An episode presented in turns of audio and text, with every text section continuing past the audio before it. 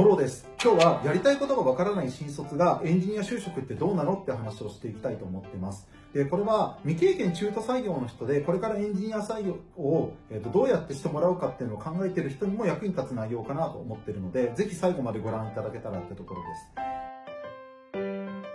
えまず結論言うと新卒でやりたいことわからない状態でエンジニアを目指すっていうのはモローはかなりありだと思ってますでありだと思ってるんですけれどもその理由っていうのは3つぐらいあるかなと思っていてまず1つ目がそもそも新卒からエンジニアその後例えば営業担当だったり採用だったり割とですねいろんな仕事にスライドしやすいっていうところが1つポイントですね。っていうのが、まず開発経験が1、2年積んだ状態とかってなった時に、仮にですね、IT 企業の何かプロダクトを売り込むような営業担当の仕事みたいな話になった時に、結果的には何かお客様向けにカスタマイズをしなきゃいけないみたいなケースで、えっ、と、開発で少なからず手を動かさなきゃいけないケースっていうのもゼロではないかなと思ってます。そうなった時に、文系新卒の方っていうのは、なかなかプログラミングを自分がやったことがない方の方が多かったりするので、そういった入り組んだ話っていうのはなかなかできないことが多いんですけれども、仮に開発経験を積んだ上でエンジニアには向いてないかもしれないって話になったとしてもそういういわゆる自社でプロダクトを持ってるようなサブスクリプションのサービスの営業担当とかカスタマーサクセスに行くみたいなことも十分にできるかなと思いますし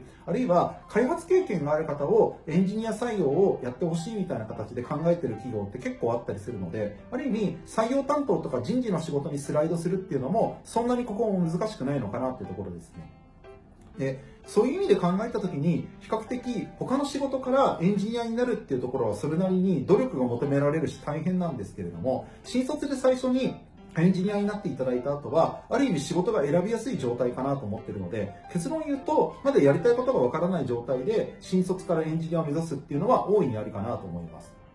あと、もう一つが日本の場合、新卒に対しての神話っていうのは未だに強いところがあるので、そういう観点で言うと、30歳の未経験で中途採用で採用される場合と比べると、いろいろと教育、サポートしやしてもらいやすいっていうところは間違いなくあります。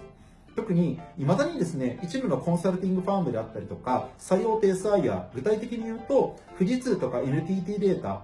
この辺りの企業を想定してるんですけれどもこの辺りの企業なんかは6ヶ月から1年弱ぐらいかなりみっちり研修を、えっと、してくれたりっていうところでしてそれこそ開発に携わるところだけではなくて会社によってはプレゼンテーションについてとか分かりやすい資料作成についてみたいなところも学べたりするので価値としては数千万円クラスの価値があるような研修を提案してくれてるような企業もあるのかなっていうところで、こういった特に新卒に対して手厚く研修とかサポートをやってくれる企業であれば、なおさらですね、新卒でエンジニアを選ぶ意味っていうのはあるのかなっていうところですね。あとは、もう一つのポイントとして、中途採用になると、そもそも採用基準っていうのが上がってきます。当たり前なんですけれども、新卒採用の場合って、2、3年経って戦力化してくれればいいなっていう期待値で採用してることとかもある一方、中途採用の場合ですと、特に Rails で開発してるスタートアップの会社とかが分かりやすいんですが、極端な話をすると、1ヶ月でもう価値が出せないんだったら、あなた厳しいですよぐらいのマインドで採用というか、人を受け入れてる企業っていうのもあります。もちろん、日本の労働法の建前上で言うと、社員ってなかなか簡単に雇用契約を終了することはできないんですけれども、今特に未経験からエンジニアになった方で1年とか2年で他社に転職するケースっていうのが非常に増えてたりもするのでそういう観点で言うと中途採用の方に関しては Ruby on Rails の会社であればまずポートフォリオっていうのが大体求められたりもしますししかもこのポートフォリオっていうのもただただ ToDo アプリを作りましたとかっていうレベルだと全然ダメで具体的に言うと何か自分なりにユーザーを想定した上でどういう形で運用保守も意識した上でその機能について具体的に工夫をしましたかとか技術選定の根拠は何ですかとか相当厳しい面接っていうのを受けることになったりするのでそういう観点で見た時に中途採用と新卒採用の採用基準みたいなところで言うと多分今だと3ランクぐらい違うんじゃないかなっていう感じです。今の部分なんかを加味しますと、新卒の部分に関しては、やっぱり開発のエンジニアを目指すみたいなところで言っても、比較的ハードルは低いのかなっていうところがあるので、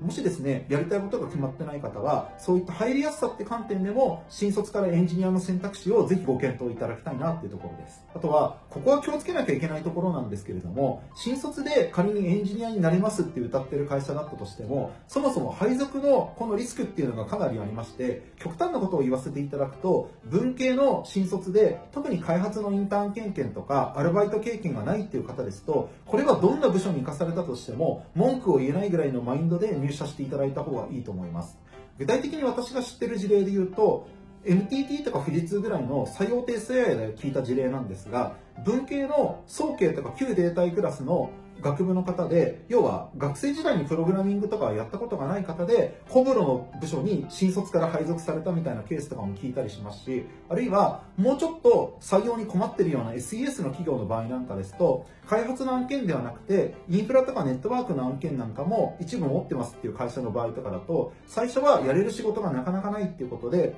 ある意味監視の仕事でひたすらアラートが上がってみたものっていうのを報告書にまとめる仕事だったりとか、こういう仕事に新卒でアサインされてしまうと、抜け出すことっていうのは結構大変です。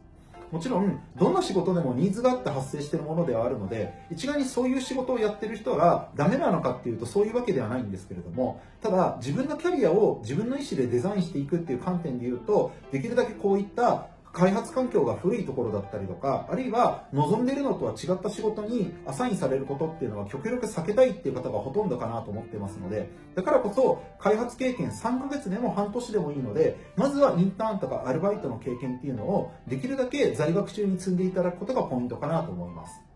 あと、もう一つのところっていうのは、そもそも、この、新卒で入社するべき企業なのかどうかっていうところがポイントかなと思っていて、一番理想的なのは、採用テストアイヤーとかで、教育研修がしっかりしているような企業とかは、やっぱり新卒で入るメリットは大きいなっていうところです。っていうのが、中途採用になると、どうしても多くの会社っていうのは、即戦力を採用するために、エージェントの紹介費っていうのは払ってでも採用しますっていう構図になってたりするので、なかなか手取り足取り教えてもらうっていうのは、中途採用だと基本的には難しいです。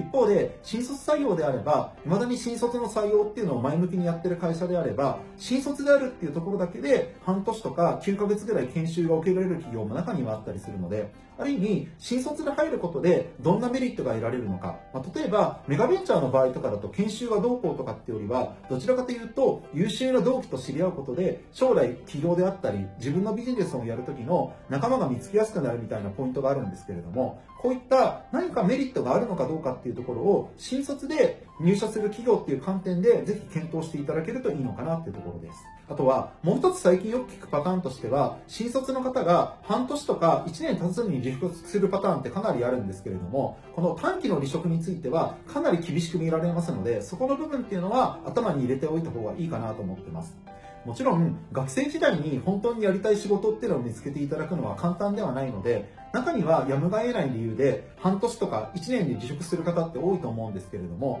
例えば SES の企業に入社をしてで結果として監視の案件とか開発ではないテストの案件ばっかりでなかなかスキルが積めませんみたいな形で転職活動をするってなった時に基本的にはこういう人っていうのはかなり企業からすると採用されづらい人材だと思っていただいた方がいいです。まあ、どういうことかというと、企業の観点からすると、おそらくすでに前の職場で活躍できそうと思われている方に関しては、おそらく開発案件にすでにアサインさせてもらえてたりとか、何かしらの形で成果を残してるでしょうっていうところが前提に見られるところがあったりするので、そういう意味で言うと、新卒で選んだ企業選びを失敗して、結果としていいスキル、経験が積めなくて、次の会社で何かやらせてくださいって言われたとしても、それは企業を選んだあなたの自己責任ですみたいな感じで言われてしまうこととかもあるので、そういう観点で見た時に、新卒の選ぶ企業っていうのは、やっぱり大事にしないといけないかなっていうところです。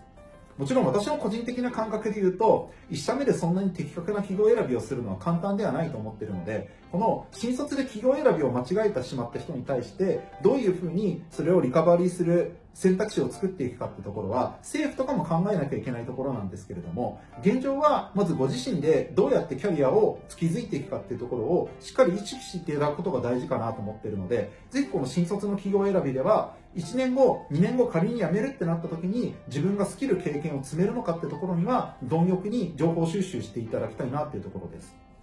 ということで、今日新卒の企業選びについてお話をさせていただいたんですけれども、ぜひこの動画をご覧になられている方とかでも、1年目とか2年目の今、エンジニアの方とかで、いろいろとキャリアに悩んでますとか、今後どうしようかなっていうことで、もろに相談したいっていう方いらっしゃいましたら、ぜひ動画の概要欄から LINE であったり、メール等でご連絡をいただけたら嬉しいです。あとは私自身、新卒でエンジニアをもっと人気職業にしたいってところもあるんですけれども、そもそも自分らしく働ける企業の選び方みたいなところって、世の中に意外とまっとうな情報を発信してる人が少ないんじゃないかみたいなところも思ってたりするので、ぜひ、えっと、チャンネル登録まだの方は、ポチッとチャンネル登録していただいた上で、コメントとか、いいねボタンを押していただけると、私もですね、情報収集する上でとても励みになるので、ぜひお力を貸していただけたらっていうところです。